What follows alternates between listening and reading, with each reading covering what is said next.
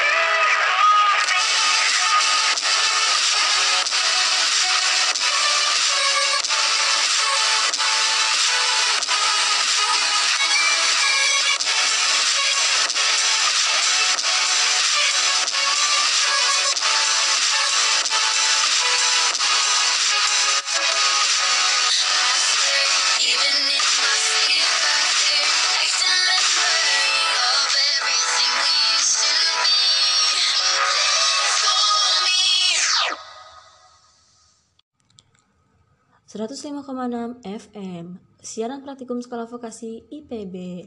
...nah gimana nih lagunya? Enak gak? Ya pasti enak lah...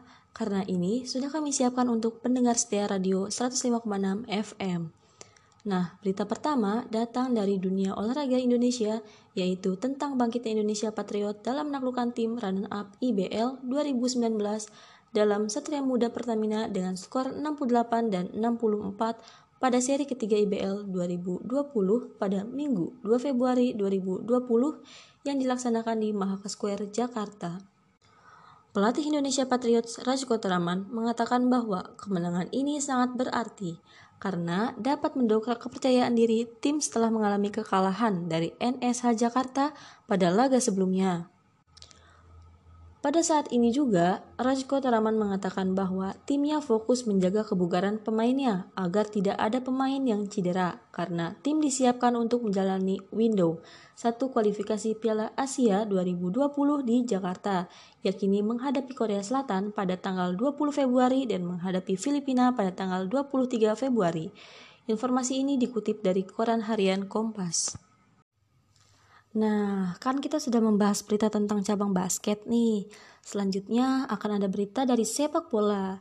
Kalian tahu gak sih, ternyata tim-tim sepak bola Kompas Kacang Garuda yang berusia 14 tahun mengalami kesulitan nih pada saat pengembangan permainan di lapangan Gor Ciracas pada hari Minggu 2 Februari 2020. Hal ini terjadi karena kondisi lapangan yang sangat becek. Namun, kondisi ini mengajarkan para pemain bahwa tidak ada alasan untuk kalah. Tengku Khairul Wisal mengatakan bahwa ia sangat bersyukur karena para pemainnya bisa memahami instruksinya. Selain itu juga, Tengku Khairul mengajak pemainnya untuk berlatih di lapangan becek agar kemampuan para pemain dapat diasah dan dapat beradaptasi dengan keadaan lapangan yang becek. Ternyata ada juga loh tim yang berhasil mengatasi kondisi yang tidak menguntungkan ini, yaitu tim Intan Soccer Cipta Cendikia yang telah berhasil mengalahkan Bina Taruna dengan skor 1-0. Gol tersebut dicetak oleh Muhammad Rafli pada menit ke-10. Kemenangan ini kian terasa spesial karena bek tengah Cipta Cendikia yaitu Rido Adinugraha telah berhasil dinobatkan sebagai pemain terbaik pada bulan Januari 2020. Wih, mantap banget nih. Saya ucapkan selamat ya buat Rido Adinugraha atas prestasinya yang telah dicapai. Informasi ini telah dikutip dari koran harian Kompas. Nah, sebelum lanjut ke berita berikutnya, kita dengarkan lagu slow dari Via Valen. Cekidot. Sudah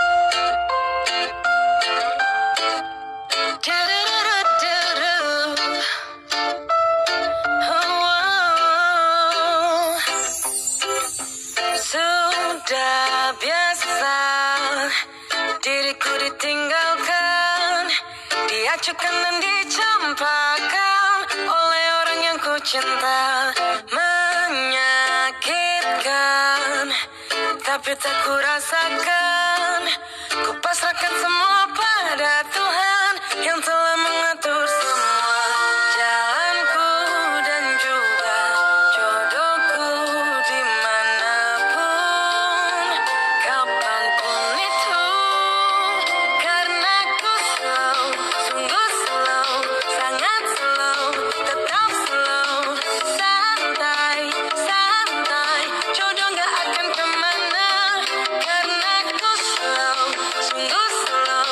Sangat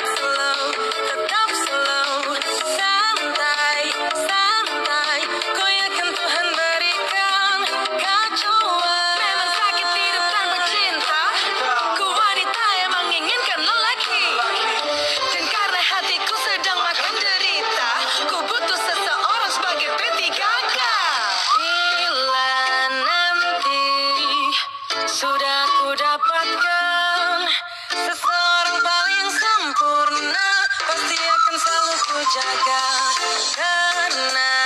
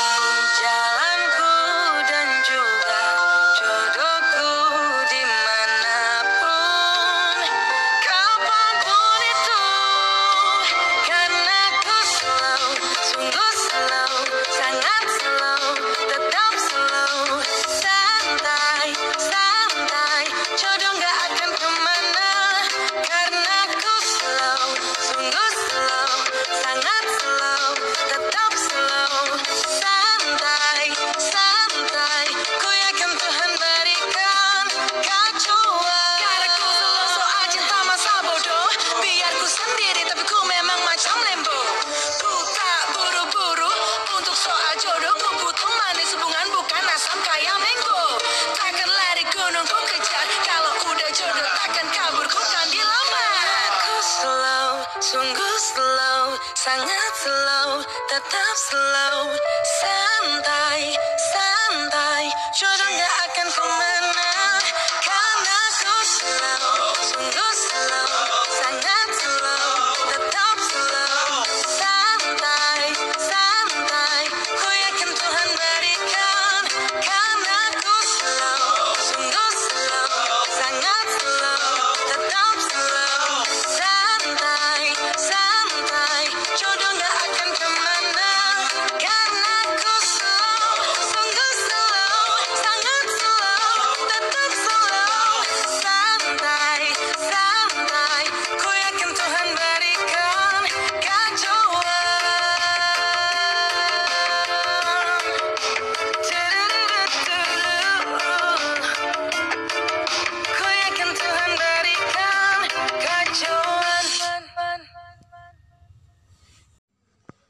105,6 FM, siaran praktikum sekolah vokasi IPB.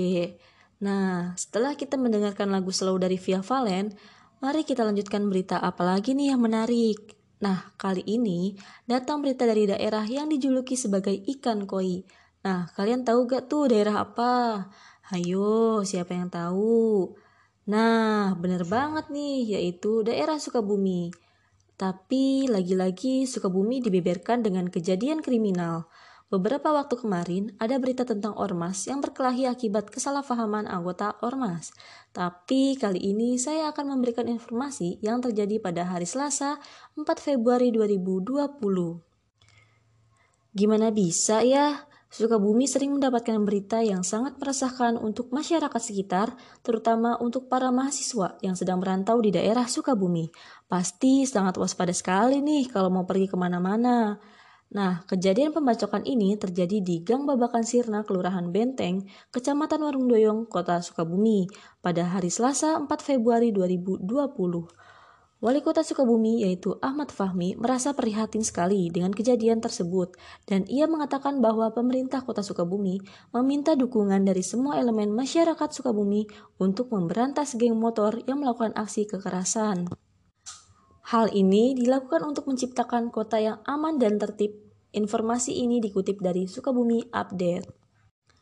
Nah, setelah informasi dari Sukabumi tentang pembacokan, kali ini ada berita yang datang dari Kota Bandung yang mengabarkan bahwa ada korban pembunuhan yang dilakukan oleh teman bisnisnya sendiri.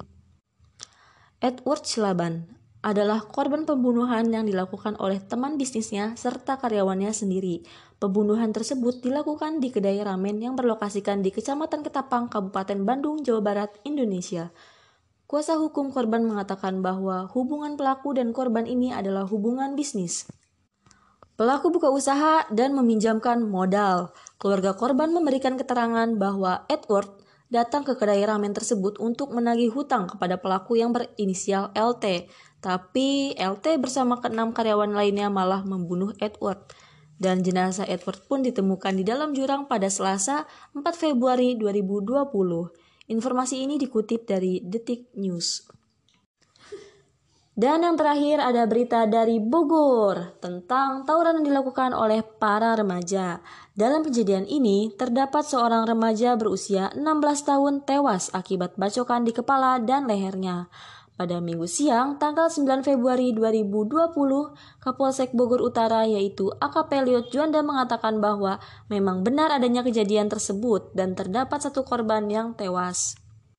Kejadian ini terjadi di Jalan Raya Panduraya, Kelurahan Tegalega, Kecamatan Bogor Utara, Kota Bogor, sekitar pukul 4 waktu Indonesia Barat. Korban berinisial MZ yang berusia 16 tahun tengah mengendarai motor bersama kakaknya.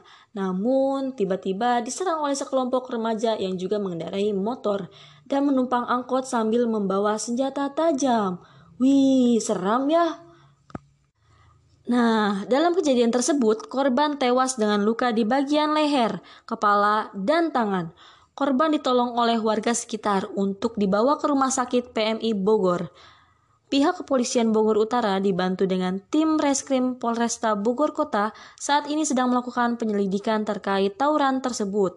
Berita ini dikutip dari Detik News. Tidak terasa ya jika ternyata waktu kita sudah habis. Tapi sebelum pamit, saya mau memberikan informasi bahwa kita harus selalu waspada di mana pun dan kapan pun. Karena kita tidak akan pernah tahu apa yang akan terjadi di jalanan.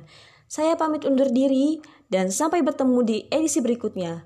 Salam dari Mutiara Parentia Putri. Wassalamualaikum warahmatullahi wabarakatuh.